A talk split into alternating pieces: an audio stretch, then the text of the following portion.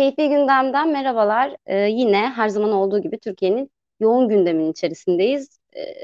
Hazine ve Maliye Bakanı Berat Albayrak istifasının konuşulduğu, yeni öğrendiğimiz tabirle görev affının konuşulduğu bir dönemdeyiz. Öte yandan 30 Ekim'de bir yıkıcı bir deprem geçirdik. 115 kişinin yaşamını yitirdiği, yüzlerce kişinin yaralandığı İzmir depremin ve Berat Albayrak'ın istifası üzerinden gazeteciliğin, medyanın sınavını bugün masaya yatıracağız. Gazeteci Alişar Delek'le birlikte. Hemen alıyorum yayına. Evet, hoş geldiniz. Merhabalar, hoş bulduk.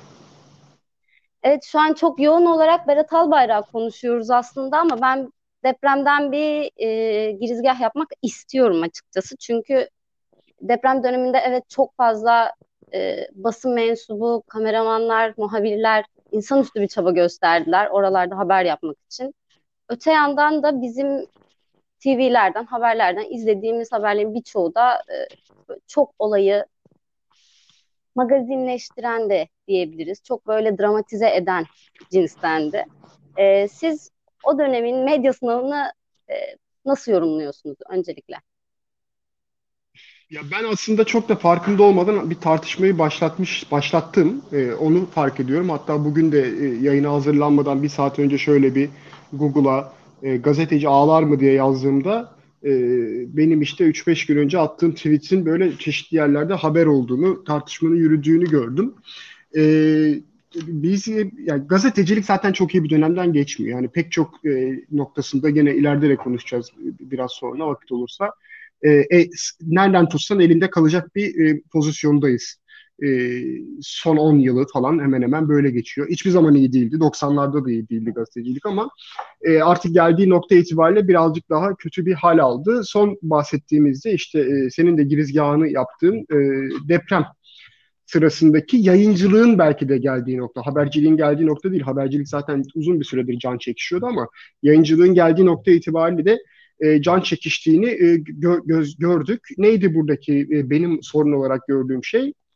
Ve hani bugün de gündem olarak şu anda da konuştuğumuz şey yayın yapan kişinin alandan ya da işte stüdyodan yayın yapan kişinin ağlaması. Benim tepkim şu olmuştu. Haberci arkadaşlar şov bittiyse artık haber yapmaya dönün. Haberci ağlamaz. Haberci ağlamamalı gibi. Tepkim hala da bu ama belki kendimi ifade edememişimdir. Çünkü şöyle bir parantezi şunu açmak gerekecek. Şöyle ifade edeyim. Ben ağlayan bir kişiyi görüp de hemen anlık bir tepki olarak göstermedim. Önüme birikmiş Twitter'da, YouTube'da videoları görünce biraz böyle bir tepki oluşmuştu. Peşine tesadüfi o ki onun akşamında, bir saat sonrasında, dün önceki akşamında da ağlayan spikerler ve muhabirler olduğunu gördüm. Açıklama, izah duyduğum şey şu ve muhabbetimize de ön açıcı olacaktır. Bir insanın ağlaması kadar doğal bir şey yoktur. Yani ben herhangi bir muhabire ya da herhangi bir spikere doğrudan neden ağlıyorsun diye sormuyorum. Bunu soramam da zaten. Yani insan yayında, otobüste, evde, televizyon karşısında ağlıyorsa bu ağlayamazsın denmez bu insana. Bu duygusal bir şey. Yani gülene niye gülüyorsun, ağlana niye ağlıyorsun denmez. Ama habercinin günümüzdeki yayın yapan arkadaşların hem sahada muhabirlerin hem de stüdyoda spikerlerin şunu farkında olmadığını gördüm. Ağladıklarının yanlış olduğunu farkında değiller. Hatta tam tersi kurumsal olarak yine kişilere çok yüklenmek doğru değil belki ama kurumsal olarak kurumlarının bu çalışanlarının ağlamasını sömürdüğünü fark ettik. Nasıl oluyor bu? Yani olur. Şimdi şu yayında siz ya da ben bir şey olur, duygusal bir an açana ve gözünden yaş akar. Ne yaparız? Ben müsaade isterim ya da siz yayının sunucusu olarak olaya müdahale edersiniz. Bir 5 dakika, 2 dakika neyse bir şey yapalım, soluklanalım dersiniz. Kaldığımız yerden devam ederiz, edemeyiz başkaları devam eder falan. Bu kadar basittir bu. Bu şu an söylediğim benim bulduğum bir mükemmel bir formülle değil bu arada. Aman ben çok müthiş bir gazeteciyim, süper bir televizyoncuyum, bunu buldum siz bunu akıl edemediniz dediğim bir şey de değil.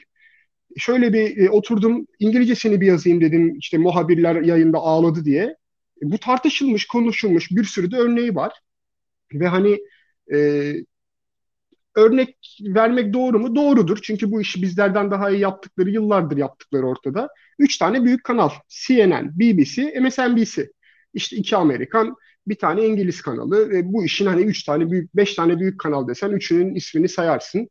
Olmuş bu da. 2014 yılında CNN International'ın muhabiri kardeşi Oscar'a aday olduğu için yayına alınmış. Yani bir kardeş sıfatıyla yayında bu arada. Hani bir muhabir sıfatından öte kardeşi ve kültür sanat muhabiri, konusunun da uzmanı. Kardeşi Oscar'a aday olduğu için gözleri doluyor ve hemen başka bir görüntü giriyor. Yani konuyla ilgili bir görüntü, full ekran veriliyor. Muhabirin ağlaması ya da işte gözündeki yaşı temizlemesi bekleniyor ve yayına devam ediyor. 2015 yılında Paris'te 130'dan fazla kişinin öldüğü saldırıyı BBC muhabiri anmayı sunarken, arkada işte çiçekler yerlerde, insanlar mum yakıyorlar, anma var, şarkılar söyleniyor. Yayının sonunda fenalaşıyor ve hemen yayın stüdyoya dönüyor. Spikerler evet zor bir yayın, zor bir dönem diyerek konuyu topluyorlar. Muhabir de bu arada zaten kadrajdan çıkıyor. Gibi örnekleri arttırmak mümkün. Ya da işte MSNBC dediğim için, ismini de verdiğim için onu da söyleyeyim. Kadın sunucu Anchorwoman yayında bir şeyden dolayı ağlıyor ve bir sonraki spikere özür dileyerek yayını devredip yayın devam ediyor. Yayın devam eder arkadaş. Yani bu yayıncılık, habercilik böyle bir şeydir. Yani haberciliği de böyledir, yayıncılığı da böyledir. O yayının devam etmesi lazım. Bizdeki örneklerde biz ne gördük? Muhabir ağlıyor. Olabilir. Neden ağladığını bilmiyorum ama ağlıyor. Ya Zoom giriliyor. Gözündeki yaşlar geriliyor. Spiker de başlıyor ağlamaya. O ikili pencere yapılıyor. Burada spiker, burada muhabir ağlıyor. O sırada enkaz mı var? Enkazdan biri mi çıktı? Bu deprem niye oldu? Biz bunu konuşmuyoruz. Ağlayan muhabir. Uzun uzun bu görüntü ekranda kalıyor. Yetmiyor. Bu YouTube'a koyuluyor. Yetmiyor. Haberi yapılıyor. Muhabirimiz duygulandı, ağladı diye. O noktadan itibaren bunun adı habercilik değil. İşte o noktadan itibaren ben şundan şüphe ediyorum. Yani 30 yıldır bu ülkede televizyon var. 30 yıldır yayıncılık yapılıyor. Çok deprem yaşadık. Deprem ülkesiyiz. Benim hatırladığım deprem enkazından canlı yayında akrabalarını çıkaran muhabirler de gördü bu ülke.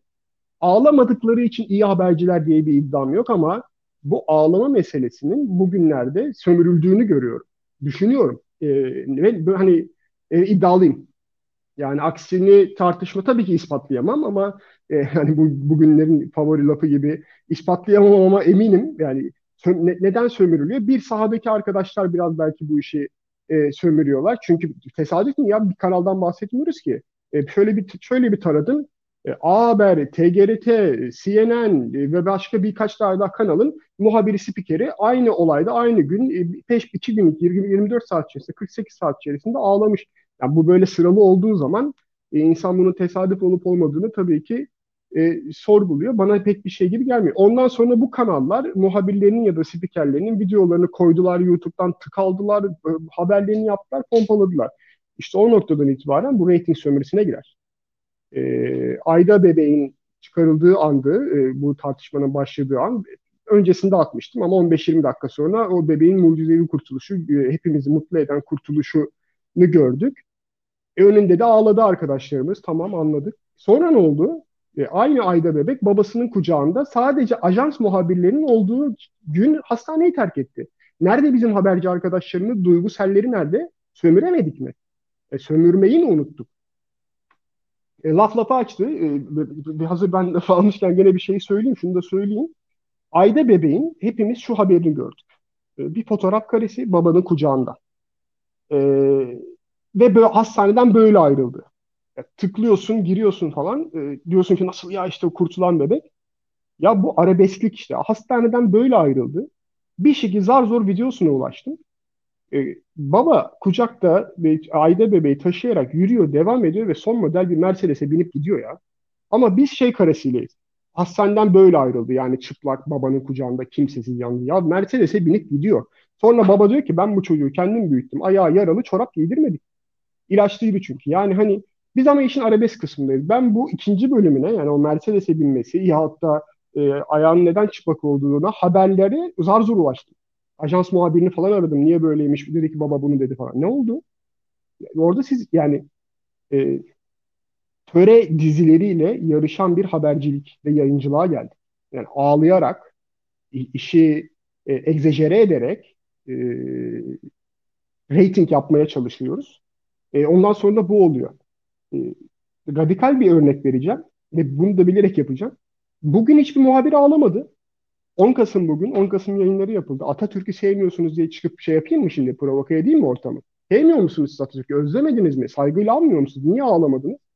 Yarın herhangi bir FETÖ operasyonunda halay çekmezseniz yayında, hayırdır siz bu FETÖ'cülerin yakalanmasına sevinmediniz mi diye sormayacak mı bu vatandaş?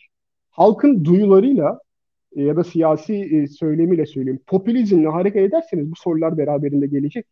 Haberci duvar gibi olmalıdır. En anlaşılır ifadesiyle söyleyeyim, haberci doktor gibi olmalıdır ya.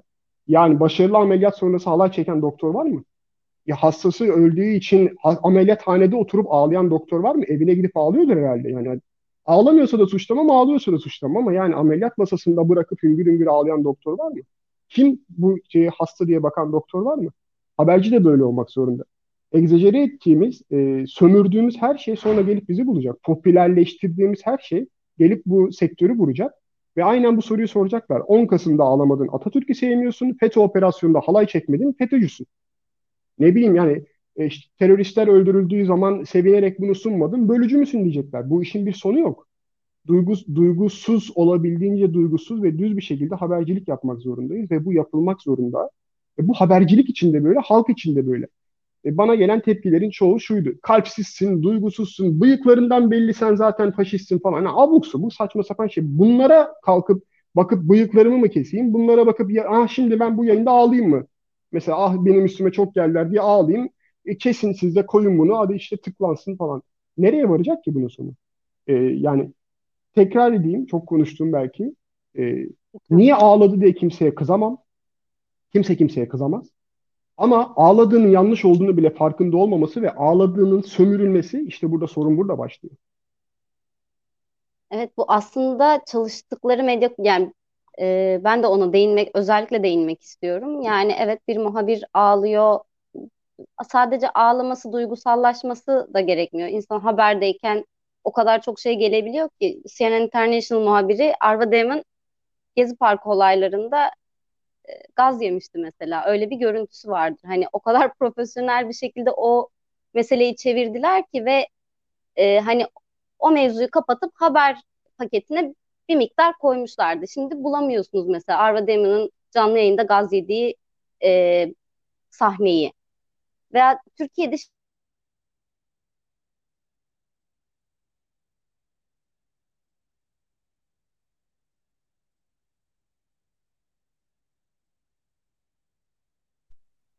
evet, muhteşem donmalarımdan biri.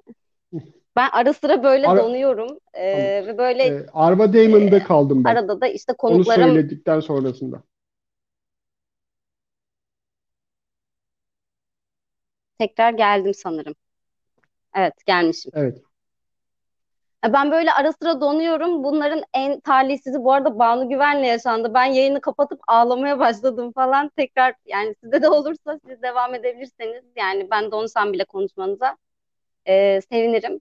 Demek istediğim şuydu. Medya patronları aslında, ya da patronlar değil yöneticiler aslında bunları talep ediyor. Yani benim şimdiye kadar çalıştığım kurumlarda böyle bir şey olmadı. Hatta bu seçim dönemi hatırlıyorum ben. En son yerel seçim. Hepimiz çok heyecanlıyız. Hepimiz işte ne olacağını bilmiyoruz. Ve canlı yayına bağlandığınızda put gibi duracaksınız.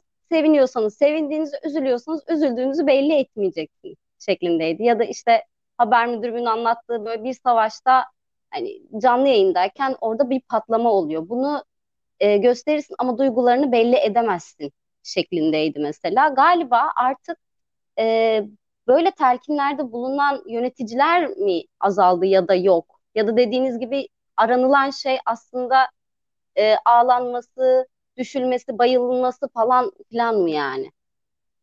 Ya mesela aslında bizim deprem örneğine döneyim ben. Yapılan şu, başkalarının acılarından reyting yarışı çıkartmaya çalışıyor. Mesele tam da bu. Yani evet işte o Allah'tan RTÜK'ün en çok işe yaradığı şeylerden bir tanesi bu oldu belki de. Müzikleri yasakladı. Hala Özellikle yandaş kanalların bu işi deldiğini görüyoruz. Çünkü RTÜK onlara ceza kesmiyor. Ama o işte o eskilerde yapılan o müzikler, altından gelen ve başka filmlerden alınan kareler, üstüne eklenen efektler falan hepsi aynı noktaya çıkıyor. Yani duyguların sömürülmesi. Başkalarının yaşadığı acılardan reyting çıkartmaya çalışıyorsun. Yani acıklı bir reyting çıkartarak toplumun o sevdiği arabesk kültüründe üstünde sörf yaparak bu işin ekmeğini kaymağını yemeye çalışıyorsun. Vallahi bu işin gidişatı hiçbir yere varmaz. İyi bir yere varmaz. Yani bir yere varır, reyting alınır, bir ay, 2 ay, 3 ay falan. Bunu gören yönetici de muhabirine ağla der, coşkulan der, kendinden geç der falan. Bu işin çok da büyük bir yere varmayacağı. Hani zaten açılışta bunun için söyledim. Zaten iyi bir yerde değiliz.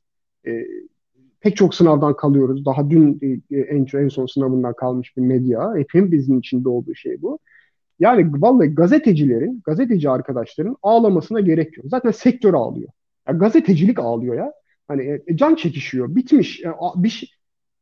O genç arkadaşlar, şimdi bana gelen eleştirilerden bir tanesi de en çok buydu. İşte genç çocuklar bunlar öyle şey var. Biz de genç olduk. Yani hala da çok da öyle 1000 yıldır falan yapıyor bu işi ve yaşlı değilim ama bir şeye ağlayacaksak beraber sektöre ağlayalım. Yani bu akşam ya da dün akşam o arkadaşlar desin ki ya biz bu ülkenin bir bakanı istifa etti. Bu haberi veremedik. Ben kurumuna git, patronuna şey yap, limon sat falan demeyeceğim. Bunu da konuşuruz. Bu noktada değilim. O kadar da yani sürreel bakmıyorum olaya ama otursun ben ne iş yapıyorum? Ben nasıl bir sektörün içerisindeyim? Nasıl bir memleketteyim? Ağlayacaksak buyursun gelsinler. Buna beraber ağlayalım gerçekten. Buna ben de ağlarım. Onların da buna ağlaması lazım. Ben 20 yıl daha yapacağım. Bunlar 40 yıl daha yapacaklar bu işi. Ağlanınca yani. Gazeteci arkadaşlar çıkan bebeğe ağlıyorsunuz, ediyorsunuz, ağlıya ağlıya kendi Instagram'ınıza koyuyorsunuz, YouTube'unuza koyuyorsunuz, kurumunuza koyuyor, siz de ayrı koyuyorsunuz falan pişman ama sektöre ağlayalım, meseleye ağlayalım. Yani acı içerisinde acı bu. Vallahi bize kim ağlayacak? Bu işin sonu hayırlı olmayacak. Hani umuyorum belki öfkeyle, belki sinirle şunu anlarlar, ağlamaları onlara geri dönecek. Bunu vallahi korkutmak için söylüyorum. Korkmaları da lazım. Yarın ağlamadığı zaman niye ağlamadın diyecekler. Yarın gülmediği zaman niye gülmedin diyecekler. Ağlamayan vatan haini, ne bileyim gülmeyen işbirlikçi falan ilan edilecek. Yani zaten çığırından çıkmış sosyal medya o etkileşimiyle beslendikleri o halk popülizm zaten kendisini vuruyor her alanda. Beraberinde bu da olacak. O zaman onlar oturup üzülecekler. Bugün şu soruyu ortaya atıyorum ya. Kaç kişi tutuklu İzmir'deki depremden dolayı? Kaç tanesi mühendis, kaç tanesi müteahhit, kaç kişi tutuklu? Çıksın o ağlayan muhabirler bugün bu soruya yanıt verebilsinler. Ben özür dileyeceğim hepsinden. Tamam siz hani duygusal ağlıyorsunuz, işinizi iyi yapıyorsunuz diye. Gazeteciliğin bu olduğunu unutmayalım ya. Gazetecilik bunları sormak bugün. Bu binanın altındaki iş yeri neydi? Yani birkaç telefon konuşması olduğu için bunu söyleyeceğim. Bölgeden konuştuğum 4-5 tane muhabir arkadaş var. Ben şu an yayında olmayan bir kanalda yöneticilik yaptığım için boş vaktim var. Aradım, onlar aradılar. Başka bir şey, bana geçmiş olsun için aradılar falan filan. Hepsine aynı şey sordum.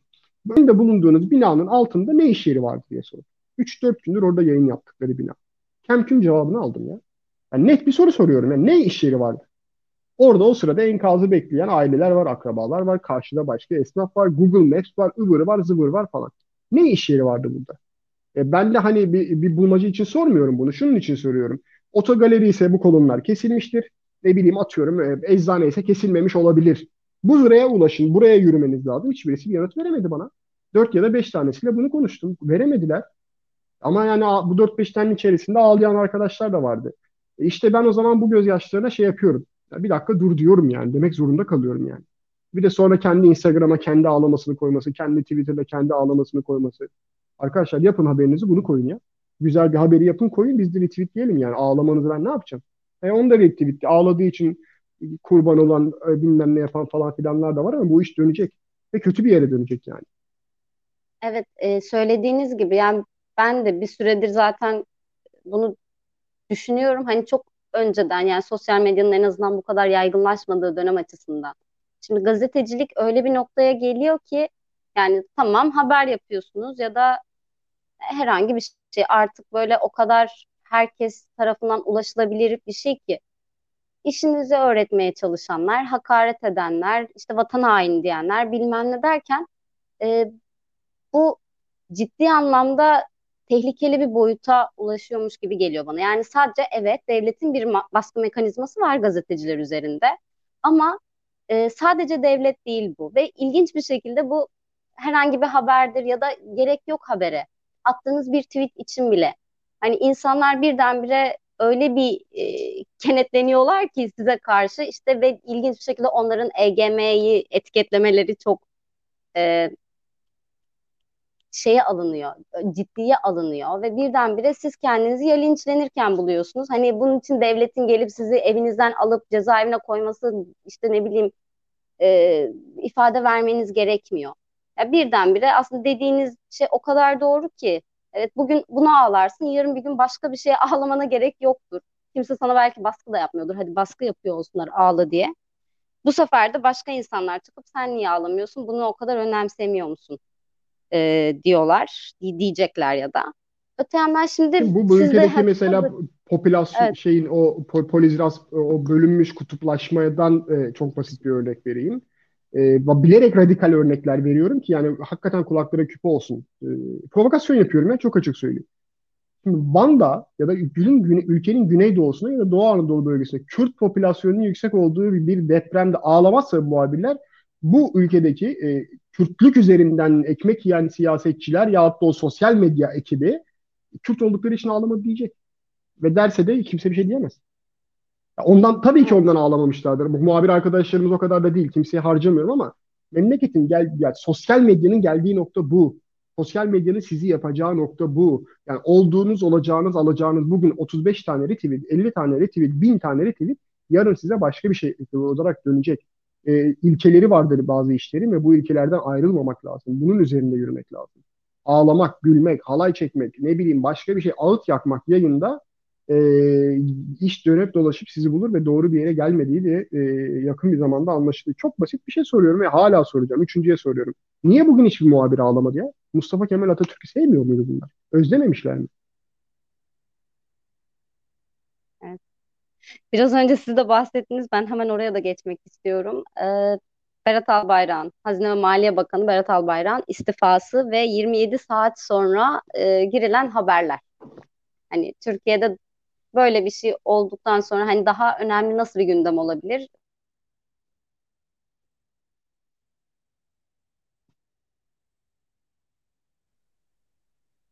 Evet, geldim zannediyorum. Evet. Evet, Hazine ve Maliye Bakanı istifa etmiş. Daha büyük nasıl bir gündem olabilir? Haber yapmak için ne bekleniyor olabilir? Bir böyle bir şey var. Bir de Reuters'in bir kulis bilgisi doğru ya da yanlış paylaşıyor olması ve Türkiye'deki hiçbir medyanın böyle bir kulis bilgisine ya ulaşamıyor ya ulaştığı bilgiyi veremiyor olması durumu. Bununla ilgili ne söyleyebiliriz? Ya evet, burada gazeteci, muhabirin ya da editörün bilmem kimin suçundan ziyade işte o gazetelerin ya da medya organlarının yayın politikası yöneticileri veya işte patronlarının sorumluluğu var ama siz nasıl yaklaşıyorsunuz bu duruma? Nasıl yorumluyorsunuz? İkinci bölümünü cevaplayarak başlayayım aslında. Burada da çok büyük bir haksızlık ediliyor ve bunu mesela kendi arkadaşlarına yapan böyle o hani yandaş medyaya ya da işte medyaya, artık yandaşı kaldı mı yani %90'ı burada. Bugün Kemal Kılıçdaroğlu söylediği zaman ben de dikkat ettim. Berat Albayrak'ın istifasından 17 saat sonra RTÜK kayıtları incelenmiş ve bakıldığı zaman 1700 tane televizyon ve radyodan sadece 5 tanesi bu haberi vermiş. 1700 radyo ve televizyondan 5 tanesi Berat Albayrak'ın istifasının haberini vermiş. Geri kalan 1695 tane bu haberi vermemiş. Dolayısıyla kim yandaş, kim candaş artık yani, yandaş basın diye bir basına ayırmaya gerek yok. 5 taneyi koy bir kenara. Gerisini zaten medya olarak bir adlandıralım. Ana akım medya diyenler de var falan. Şurada da çok haksız bir eleştiri var. Hemen onu da bir şey yapalım. Hakkını da söylemek lazım. Ya mesela ben dünden beri o muhabirler, o editörler nasıl orada çalışıyorlar, hiç mi utanmıyorlar, onurları yok mu, gururları yok mu? Klavyenin başına geçen arkadaşlar orada çalışan editörlere geçirdi, onu yaptı, bunu yaptı. Ya arkadaşlar, yani kurumların eleştirilebilir, politikalar eleştirilebilir, kurumların yayın stratejisi eleştirilebilir. Yerden göğe kadar da bu Berat Albayrak örneği de dahil haklıdır, eleştirilmelidir, yerden yere vurulmalıdır. Bu eleştiri boyutuyla ilgili benim de bir eleştirim olacak, onu da söyleyeceğim ama ya kalkıp orada çalışan editörü, muhabiri, writer'ı, ne bileyim prodüktörü, yönetmeni, rejideki adama kadar hakaretlere vardırmak Çok da mantıklı ve akıllı bir şey değil. Çok basit bir şey söyleyeceğim. Gerçekten o kadar limon yok yani. Hani klasik örnektir ya, limon satın onurlu yaşayın. O kadar limon yok. Satacak, ya bırak alacağı bulursun belki ama satacak o kadar limon yok. Bu çok doğru bir eleştiri değil. O işi oralara vardırmamak lazım. Onlar da sonuçta bir şekilde eve ekmek götürüyorlar. Başka dertleri var falan. Oralarda çalışıyor. Ama kurumlar yerden göğe kadar haklılar. Bu kurumların hepsi eleştirilmeli. Dönüp kendimize şöyle bir şimdi şuradan itibaren bakmaya başlayalım. Bahsettiğiniz 5 tane televizyon ya da radyo. Hani bu işi sadece veren 1700 tane radyo veya televizyonun dışında yahut da gazeteler. Sözcü, Cumhuriyet, Bir Gün, Evrensel dışındaki gazetelerde, bir de Türkiye Gazetesi iç hesaplaşma olduğu için dışındaki hiçbir gazete bu işi bu haberi vermedi Berat Albayrak'a. Peki siz eleştirenler, o büyük insanlar, yüksek eleştiren, sosyal medyadan bu kurumlarda çalışan insanlara kadar, şoförüne kadar geçiren, onlara laf eden arkadaşlara soruyorum. Hanginiz diğer kanalları izliyorsunuz? Hanginiz diğer gazeteleri, o veren gazeteleri, bugün iyi habercilik yaptığını düşündüğünüz gazeteleri satın alıyorsunuz? Tirajlar ortada, reytingler ortada. İşte atıyorum Halk TV ilk verdi Berat Albayrak'ın istifasını. Reytingler ortada. Haftada bir gece falan birinci oluyor. Oturup cangır cangır izliyor musunuz? Yahut da Sözcü gazetesi, yani tamam Türkiye'nin en çok satan gazetesi. Yahut da başka bir gazete, Bir Gün, Evrensel, Cumhuriyet yıllardır. Berat Albayrak örneğinde adı geçen haberciliği yapan gazeteciler. Sorunları çok fazla, editoryal sorunları çok fazla birlikte olmakla birlikte. Hani bir kesim eleştirilirken eleştirilmeyen gazetelere söylüyorum. Ne kadar satıyorlar? Sonuçta siz bunları destekliyor musunuz? Bu noktada insanın en büyük şeyi de bu oluyor. Sizin eleştirdiğiniz şeyi satın almıyorsunuz. Eleştirmediğinizi satın almıyorsunuz. Onlar da büyüyemiyor, ilerleyemiyor. Diğer taraftan güncel örneğimize bakacak olursak 27 saat sonra bir bakanın istifasını vermek rezalet yani. Bunun hani açıklanabilir herhangi bir şey yok. Ne haberciliğe ne başka bir şeye sar. Yani bu ülkenin bir bakanı istifa ettiğini söylüyor. Bunu haber yapmıyorsun. Bunun hani gerçekten ben bunun izahını çok merak ediyordum. Ben yıllarca öğrenci arkadaşlara şunu anlatmıştım. Uludere yani Roboski katliamı yaşandığında 34 tane kaçakçı terörist sanılarak vurulduğunda, en naif anlamıyla söylüyorum, ifadesiyle söylüyorum. Hiçbir kanal bunu vermedi. Biz gece saat 22-23 civarlarında 34 kişinin öldüğünü, 34 tane cesedin görüntüsünü gördük.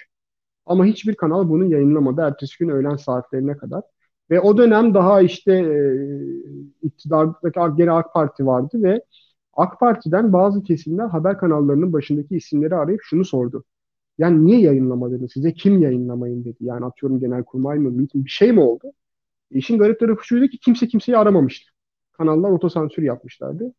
Öyle tahmin ediyorum ki Berat Albayrak meselesinde de benzer bir şeyi yaşadık. Bu noktada benim sana sormam gereken bir şey var. Kendi kendime mi konuştum? Sen yoktun ama benim konuşmalarım bir yere gitti mi? Dinliyorum. Ben buradan dinleyebiliyorum bilgisayardan. O anda düştüm ben. Halletmeye de çalışıyordum ama dinliyorum. Yani en son Roboski'de kaldım. Hatta. Evet yani onu söyledim. Onu hep anlatırdım ben. Hiç kimse arayıp bu yayını girmeyin dememiş. Hatta niye girmediniz diye devletin kendisinden, AK Parti'nin kendisinden ya da hükümetin kendisinden sorular sorulmuştu. Girilmemişti. Bugün yaşadığımız örnekte de benzer bir şey olduğunu tahmin ediyorum. Yani hani bir kanalın tepesinin, birkaç kanalın tepesinin aranıp da hayır sakın girmeyin bakanın istifasını dendiğini sanmıyorum. Ya ortada bir gerçek var. Instagram'a yazmış, Twitter'a yazmış. Senin de söylediğin gibi Reuters'a konuşulmuş, Bloomberg'e konuşulmuş.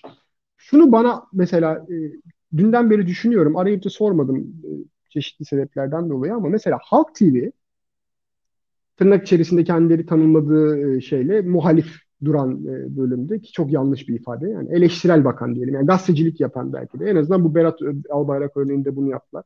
Pek çok hataları tabii ki var. Yayıncılıkta da gazetecilikte de. Ama mesela ne yaptılar? Şunu yapmış ya Halk TV'nin bir spikeri, bir programcısı. Berat Albayrak'ın yardımcısına WhatsApp'tan mesaj atmış. Doğru mu bu diye. O da demiş ki Instagram paylaşımı doğrudur. Çıktı dün akşam saatlerinde Halk TV'deki yayın yapan arkadaşlar, bu programcı da bağlandı. Aynen çıktı dedik işte WhatsApp'ta ben bunu yazdım. O da bana bu cevabı verdi. Yani şimdi Berat Albayrak gibi bir figürün yardımcısının Halk TV sempatisinin olmadığını herhalde çok rahat tahmin edebiliyoruz. Ama adam gazetecilik yapmış. WhatsApp'tan arayıp sormuş işte doğru mu diye. O da cevap vermiş evet diye. Hani diyelim ki şey tartışması yaşıyoruz yani Twitter'ı kapandı, Instagram fake miydi? öyle miydi böyle miydi? Yok işte bak gazetecilik faaliyeti yapmış adam. Adam aramış sormuş yardımcısına ya da işte basın danışmanına. O da doğru demiş. İşte çıktı doğru dedi. Yani Reuters'ın yaptığı farklı mı? BBC Türkçe de akşam saatlerinde girdi. Ya BBC Türkçe de gayet senin benim gibi işte Türkçe konuşan insanlar arıyorlar, konuşuyorlar. Yani onlara konuşuyor, diğerlerine konuşmuyor mu? Hayır abi, kimse aramamış, sormamış. Arayıp sorduysa bile bunu haber yapamamış. Rezalet silsilesi peş peşe gidiyor yani. Şunu da anlıyorum. İstifa eden bir bakan değil tabii yani. Berat Albayrak bu aynı zamanda damat, aynı zamanda kardeşi bir medya grubunun başı, birkaç medya grubunun başı hatta yani hani CNN, şu an Demirören Holding'e de etkilerini düşündüğümüz zaman Serhat Albayrak sadece bir grubun başında değil, pek çok yere nüfus eden bir insan. Ama yani bu insan istifa ediyorum, bırakıyorum diyor ya. Ya Allah Muhammed aşkına, hiçbir şey yoksa sağlık sorunum var diyor. Bundan merak etmediniz ya, bakan hastayım diyor. Nesi var bu bakanın? En azından buna bir haberleştirmeye çalışsaydınız. Bugün çok büyük şeyse, durduysa herkes, bugün abi bu soruyu soralım. Nesi var bakanımızın ya? Devir teslim törenine katılmadı. Bakanım Berat Sayın Albayrak'ın nesi var? Hasta olduğunu söylüyor. O kadar kötü, devir teslime katılamayacak kadar hastaysa bu sağlık sorunu ne? Bunu bari haberleştirin. Hani diyelim ki öbüründe durdunuz, güvenmediniz Instagram'ına, Twitter'ına. Yani neresinden tutsan elinde kalacak. Yani idonu yaparken bile insan şey yapamıyor. Yani şakasını bile yapamıyor. 27 saat sonra bu haber veriliyor. O haber de nasıl veriliyor? Af edildiği, görevinden affı açıklandığı zaman onun üzerinden veriliyor. Yani bunun gibi şeylere medyada alışmıştık. Atıyorum X ülkenin Dışişleri Bakanı ya da Başbakanı Türkiye'ye eleştirel bir şey söylediği zaman bu haber yapılmıyor. Sonra Dışişleri buna tepki verdiği zaman o haberini yapmadığın şeyin tepkisini haber yapıyorsun falan. Bu gibi şeyleri gördük. Yani benim de yöneticilik yaptığım kanallarda patronajın ya da işte kanalın politikaları gereği yapmak zorunda kaldığımız zamanlar oldu. Böyle komik şeyleri vardı. İşin bir yerinde ama tabii zekanın da devreye girmesi gerekiyor. Ya da tecrübenin. O kadar bir akıl tutulması yaşanıyor ki gözüne far tutulmuş tavşan misali bir medyadayız ki yani Allah aşkına yani Instagram'dan Berat Albayrak hesabıyla bir paylaşım yapıldı. Bu paylaşımda da istifa ettiği söylendi. Ancak Twitter'ın da kapalı olması ve sonrasında da bakana ulaşılamaması haberin doğruluğu hakkında akıllara soru işareti getirdi. Bu 5 cümleyi yayına vermek kime ne yaptırırdı ya? Yani ne olacaktı mesela bu 5 cümleyi yayına verse? Velev ki Berat Albayrak çıkıp ertesi sabah hacklendim dese bu haberin içine koyarsın. Şüpheler doğru çıktı, hacklendi diye. Bu editoryal beceri yok. Sorun bu. Yani akıl tutulması yaşandı. Haberi gerçekten çok kolaydır. Yayıncılıkta ya da habercilikte, özellikle televizyon haber kanalı için konuşuyorum. Özür dilerim. Bir haberi vermemek çok güzeldir ya. Kafan rahat. Yani bu haberi girmeyelim. Bir yönetici olarak aldığım en güzel kararlardan da bu haberi girmeyelim. Niye? O kafan rahat. Niye? Çünkü sana niye kimse girmedin diye sormuyor ya. Ama girsen belki de başına bela. Ama işte böyle olmuyor ki. Devam etmesi gereken bir bakan istifa etmiş. Ya bu haberi girmeyelim değil ki karşıdan karşıya geçerken yaşlı kadının araba çarptı haberi değil ki ya, bakan istifa etmiş. Ve öyle bir bakan değil. Damat istifa etmiş. Yani Cumhurbaşkanının damadı bu. Ne bileyim işte bir medya patronunun, medyanın başındaki bir ismin kardeşi falan. Yani dolayısıyla tekrar bu ağlama meselesi ve medyanın halinde aynı şeyi söyleyeceğim. Buna oturup ağlayalım. O genç arkadaşlar vallahi buna otursun bu akşam, bunu düşünsün ve buna ağlasın. Ben neyin içine deyim ya desin. Ben bu işi 20 yıldır yapıyorum. 21. yılındayım.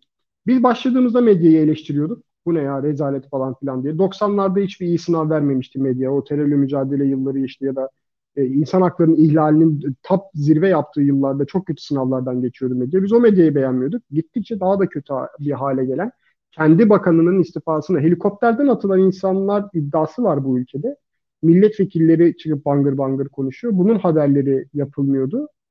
Bu eleştirilecek bir noktadayken bu ülkenin bir bakanı istifa etti. Bu haber yapılamadı. Ağlanacaksa bir şeye, bunu ağlamamız lazım. Evet, tam zamanında geldim. Tam sözünüzü bitirdiniz, geldim. Şu an o kadar geriliyorum ki düştükçe.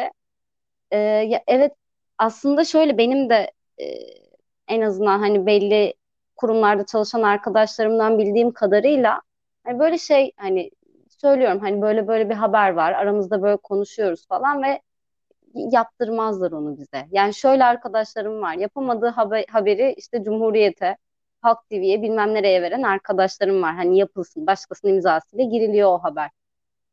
sanki bana da o gece böyle şey olmuş gibi. Hani böyle bir şey oldu, ne yapacağız şimdi biz? Versek dert, vermesek dert. İşte gerçekten editörlerin içinde kaldığı durum o kadar bence zordu ki. Yani çünkü belki soracak bir merci bile bulamıyorlar bu insanlar çoğu kez. Ve dolayısıyla verip vermemek böyle şey...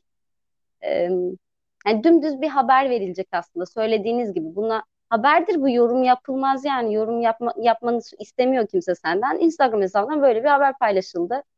Gerçek mi, doğru mu, değil mi bilmiyoruz gibisinden. Bunu bile veremedi birçok yer ve bugün işte hatta şu bana çok acayip geliyor. Kulisi mi yok bu insanların?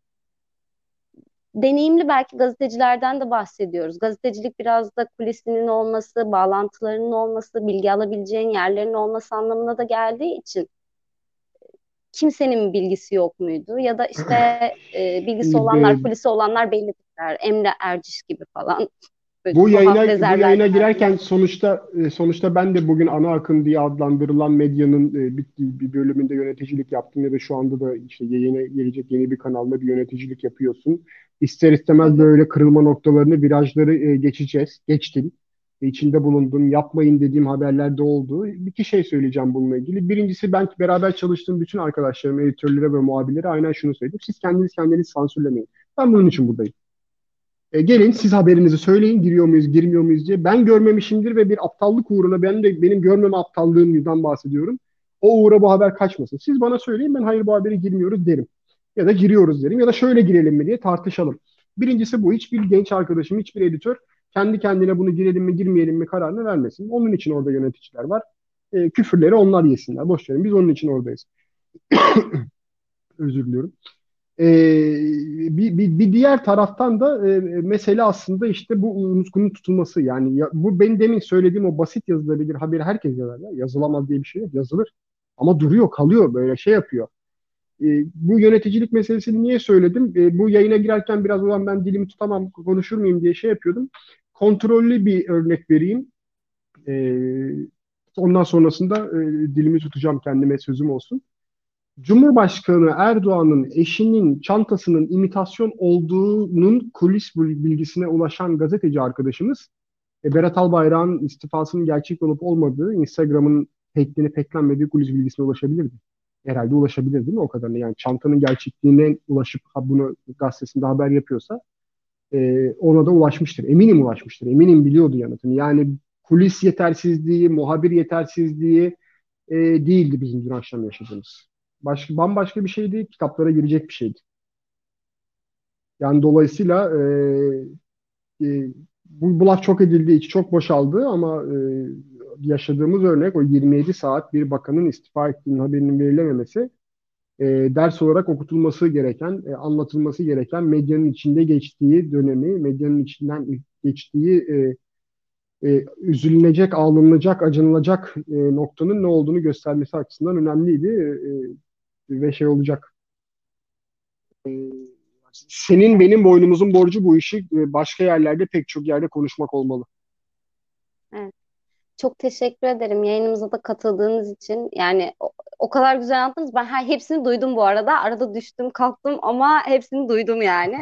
Dinledim. Yani kusura bakma, ben yayınında ağlayamadım, reyting kazandıramadım sana. Ama ben teşekkür ediyorum. Yani keyifli bir sohbet oldu. Ben de çok dolmuşum. Böyle bir içimi boşalttım. Umarım kimseyi gerek kırmamışızdır, üzmemişizdir. Teşekkür ediyorum bu fırsatı verdiğiniz için. Ama ben teşekkür ettiğim anda sen gene yoktun. Ben senin beni duyduğunu düşünerek bu fırsatı verdiğin için tekrar teşekkür edeceğim. Yayını hakkımı vermeni istiyorum. Yayını ben de senden daha çok götürdüm. Özellikle bu donduğun şu anlarda senden daha çok konuştum. Hem sana hem de ekibinize teşekkür ediyorum.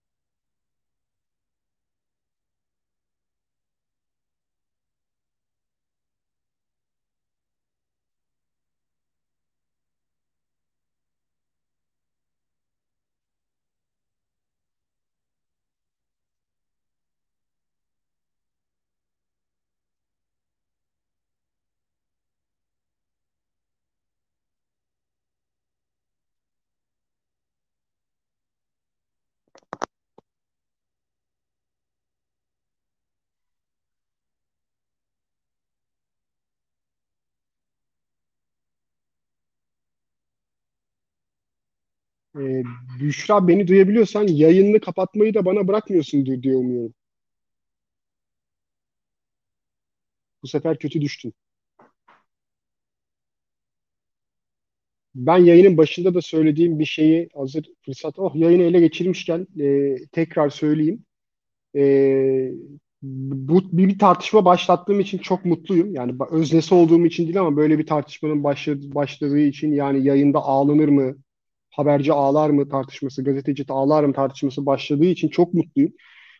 Ama tekrar yineleyeyim, benim hedefimdeki herhangi bir muhabir ya da herhangi bir spiker değildi. Böyle bir şey çünkü doğru değil. Çünkü yani o an ağlayan insana şey yapılır ama kurumsal olarak ve bir kurum stratejisi ve politikası olarak ağlayan muhabirin, ağlayan spikerin sömürülmesi çok yanlıştı. Gazeteciliğin orada bittiğini düşündüğüm için bu eleştiriyi dile getirdim ve vermeye çalıştığım örneklerde de söylediğim aynı şeydi. Muhabir ya da spiker ağlayabilir, yayında olabilir. Çünkü yani öyle bir dünyada yaşıyoruz ki sürekli ölüm, sürekli acı haberleri veriliyor. Ve o haberler verilirken duygusal anlar da yaşanabilir ama o yayın kesilir. Muhabir ya da spiker kendini topluluktan daha normal bir yayına dönebildikten sonra tekrar yayına gelir. Ve işin en güzeli de şudur, dünyadaki örneklerde de gördüğümüz gibi o muhabir ya da spiker yaptığının yanlış olduğunu farkındadır. Yapmaması gerektiğinin farkındadır. Bizdeki sorun bu. Bizde böyle bir farkında değil. Hatta üstüne işte kendi hesaplarından biri bile bu işi sömürecek noktaya geldiğini gördük muhabir ve spikerlerin. Kendi sosyal medya hesabından şöyle ağladım, böyle üzüldüm diyerek. Eleştirdiğim şey buydu. Yani ağlayan bir insan değil ama ağlamanın sömürülmesi ve bu sömürünün artık böyle arabesk bir kültürle, töre dizileriyle yarışacak hale gelmesi. Benim eleştirdiğim tam da buydu. Ben bir cümleyi ben çok güzel aldım gidiyordum Büşra, özür dilerim. Sen hazır buradayken bitireceğim söz. Sözü sana vereceğim. Ümit Alan'ın çok güzel bir yazısı oldu Bir Gün Gazetesi'nde bununla ilgili ve onun ifadesiyle bitireyim ben derdimi. En güzel anlatan cümle buydu. Başkalarının acılarından acıklı bir reyting toplama çabası. Bu eleştirdiğim nokta buydu. Hazır sen buradayken yüzüne de gıyabında yaptın, belki de duydun. Yüzüne de tekrar teşekkür ediyorum bana bu fırsatı verdiğin için. Çok teşekkür ediyorum. Çok özür diliyorum ayrıca. Yani biraz uzun düştüm bu sefer ve yani ateşler bastı, topladım saçım zaten. Ben asıl çok teşekkür ederim. Yani zaten o kadar çok gazeteci var ama o kadar... gerçekten bu kadar her şeyi anlatabilecek veya ne bileyim medyanın durumunu özetleyebilecek o kadar az gazeteci var ki ben çok teşekkür ederim. Hem yayına katıldığınız için hem de bize böyle çok hem aydınlatan bir şekilde hem de böyle tane tane radikal örneklerle de kontrollü örneklerle de anlattığınız için. Yani kontrollü örneği de dinledim. Onu da demek istiyorum. Yani evet, dediğiniz gibi bazı kulisler o kadar güzel alınıyor ki hatta bahsi geçen gazetecinin saray mutfağına dair muazzam bir yazısı vardı. Saray mutfağına dahi girebiliyor ama Berat Albayrak'ın nereye gittiğini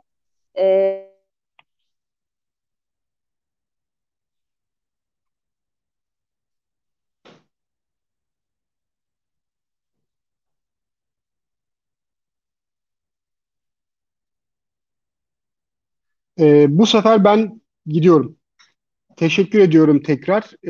İzleyenler de var. Şimdi ben yeni fark ettim. Alt aşağıda bir sürü yorum da var. Onları da okuyacağım. Hepsine de teşekkür ediyorum. İyi akşamlar diliyorum herkese.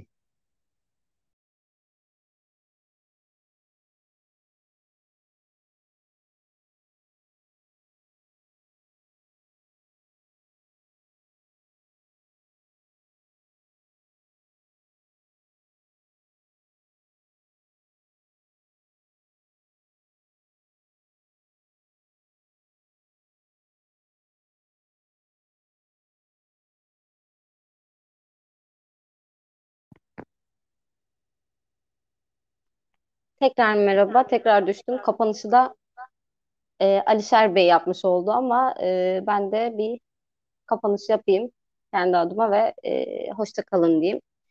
Gazeteciliğin dün olduğu nokta da muazzam değildi belki ama bugün en azından bize denk gelen dönemi Alişar Bey'in anlattığı gibiydi. Ne eksik ne fazla, ne daha fazla gerçekten ve haber yapamadığımız, hani bu sadece iktidarın otoritesiyle de açıklanabilir bir şey değil. İşte sosyal medya, bir sürü işte size yüklenen misyonlar. Halbuki işinizi yapmanız gerekirken gerçekten sizin hakikaten ağlamanızı, bayılmanızı, ayılmanızı bekleyen bir kitle de var ne yazık ki. Alişar Bey zaten bunların hepsini çok güzel anlattı. Ben izleyen herkesten de özür dilemiş olayım. Bu kadar kopma olduğu için en kısa zamanda halletmeye çalışacağım. Kendinize çok iyi bakın. Haftaya görüşmek üzere. Hoşça kalın.